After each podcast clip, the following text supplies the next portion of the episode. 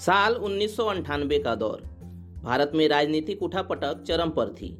अटल बिहारी वाजपेयी के नेतृत्व में सरकार ने कामकाज संभाला ही था कि ऐसे में 11 और 13 मई को एक ऐसा कारनामा कर दिखाया गया, जिससे पूरी दुनिया दंग रह गई थी। राजस्थान के पोखरण फ़ील्ड फायरिंग रेंज में खोतलाई गाँव के पास कुल पाँच परमाणु परीक्षण किए गए। यह सब इतना गुपचुप हुआ कि पूरी दुनिया के परमाणु संयंत्रों और सैन्य गतिविधियों पर सैटेलाइट से निगरानी करने वाला अमेरिका भी दंग रह गया था। इन टेस्ट के बाद वाजपेयी ने कहा, आज पंद्रह बजकर पैंतालीस मिनट पे भारत ने पोखरण रेंज में अंडरग्राउंड न्यूक्लियर टेस्ट किया। वह खुद धमाके वाली जगह पर भी गए थे। पूर्व राष्ट्रपति एपीजे अब्दुल कलाम ने टेस्ट के सफल होने की घोषणा की थी। कलाम ने एक इंटरव्यू में बताया था कि उस समय भारत पर अंतर्राष्ट्रीय दबाव काफ़ी ज़्यादा था। लेकिन तत्कालीन पीएम वाजपेयी ने तय किया था कि वह आगे बढ़कर परीक्षण करेंगे ही। इसके साथ ही भारत एक परमाणु ताकत बना। वाजपेयी ने नारा दिया था जय जवान, जय किसान और जय विज्ञान का। इसी वजह से इस दिन को हर साल नेशनल टेक्नोलॉजी डे के तौर पर मनाया जाता है। टेस्ट के लिए पोखरण चुना गया क्योंकि जैसलमेर से 110 किलोमीटर दूर जैसलमेर जोधपुर मार्ग पर यह एक प्रमुख कस्बा है। 1974 के बाद 11 मई उन्नीस को पोखरण में भारत ने परमाणु परीक्षण किया तो इसराइल को छोड़कर दुनिया के सारे देश भारत के खिलाफ उठ खड़े हुए।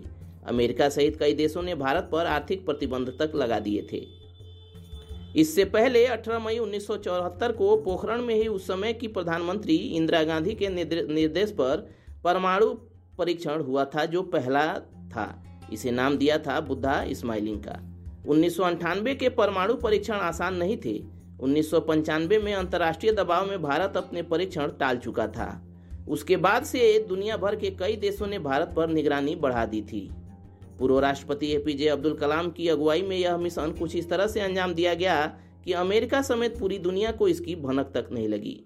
दरअसल, अमेरिकी खुफिया एजेंसी सीआईए भारत पर नज़र रखे हुए थी और उसने पोखरण पर निगरानी रखने के लिए चार सैटेलाइट भी लगाए थे। भारत ने सीआईए और उसके सैटेलाइटों को चकमा देते हुए परमाणु परीक्षण कर दिया। प्रोजेक्ट से जुड़े वैज्ञानिक आपस में कोड लैंग्वेज में बात करते थे। सब वैज्ञानिकों ने एक दूसरे के लिए कोड नेम रखे थे। यह इतने प्रचलित हो गए कि कई वैज्ञानिक तो एक दूसरे के वास्तविक नाम तक भूल गए थे। सेना की वर्दी में वैज्ञानिकों की ड्यूटी लगाई गई थी, ताकि विदेशी खुफिया एजेंसियों को लगे कि सेना के जवान ही ड्यूटी पर हैं। मिसाइल मैन अब्दुल कलाम भी सेना की वर्दी में थे। बाद में आई तस्वीरों से यह सामने भी आया। रिपोर्ट्स के मुताबिक डॉक्टर कलाम को कर्नल पृथ्वीराज कहा गया। वे कभी ग्रुप में टेस्ट साइट पर नहीं जाते थे। अकेले जाते ताकि कोई शक न कर सके। 10 मई की रात को योजना को अंतिम रूप देते हुए ऑपरेशन को ऑपरेशन शक्ति नाम दिया गया। 11 मई को तड़के करीब तीन बजे परमाणु बमों को सेना के चार ट्रकों के ज़रिए ट्रांसफ़र किया गया। इससे पहले इसे मुंबई से भारतीय वायुसेना के प्लेन से जैसलमेर बेस लाया गया था। ऑपरेशन के दौरान दिल्ली के ऑफ़िस की बातचीत कोड वर्ड्स में होती थी। परमाणु बम के दस्ते को ताजमहल कहा गया तो व्हाइट हाउस और कुंभकर्ण भी प्रोजेक्ट में शामिल कुछ कोड वर्ड्स थे। वैज्ञानिकों ने इस मिशन को पूरा करने के लिए रेगिस्तान में बड़े कुएँ खोदे। उनमें परमाणु बम रखे गए। कुओं पर बालू के पहाड़ बनाए गए, जिन पर मोटे मोटे तार निकले हुए थे। धमाके से आसमान में धुएँ का गुबार उठा और बड़ा गड्ढा बन गया था। कुछ दूरी पर खड़ा बीस वैज्ञानिकों का समूह पूरे घटनाक्रम पर नज़र रखे हुए था। पोखरण रेंज में पाँच परमाणु बम के परीक्षणों से भारत पहला ऐसा परमाणु शक्ति संपन्न देश बना जिसने परमाणु और प्रसार संधि पर हस्ताक्षर नहीं किए थे।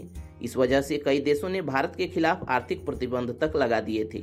चलिए दोस्तों करेफ्लिक्स पर आज के इस वीडियो में इतना ही। जानकारी आप तक पहुँचती रहे, उसके लिए आप हमारे यूट्यूब चैनल को सब्सक्राइब कर लें और फेसबुक पेज को लाइक कर लें। साथ ही साथ अपने दोस्तों और रिश्तेदारों के बीच इस वीडियो के लिंक को शेयर भी करें।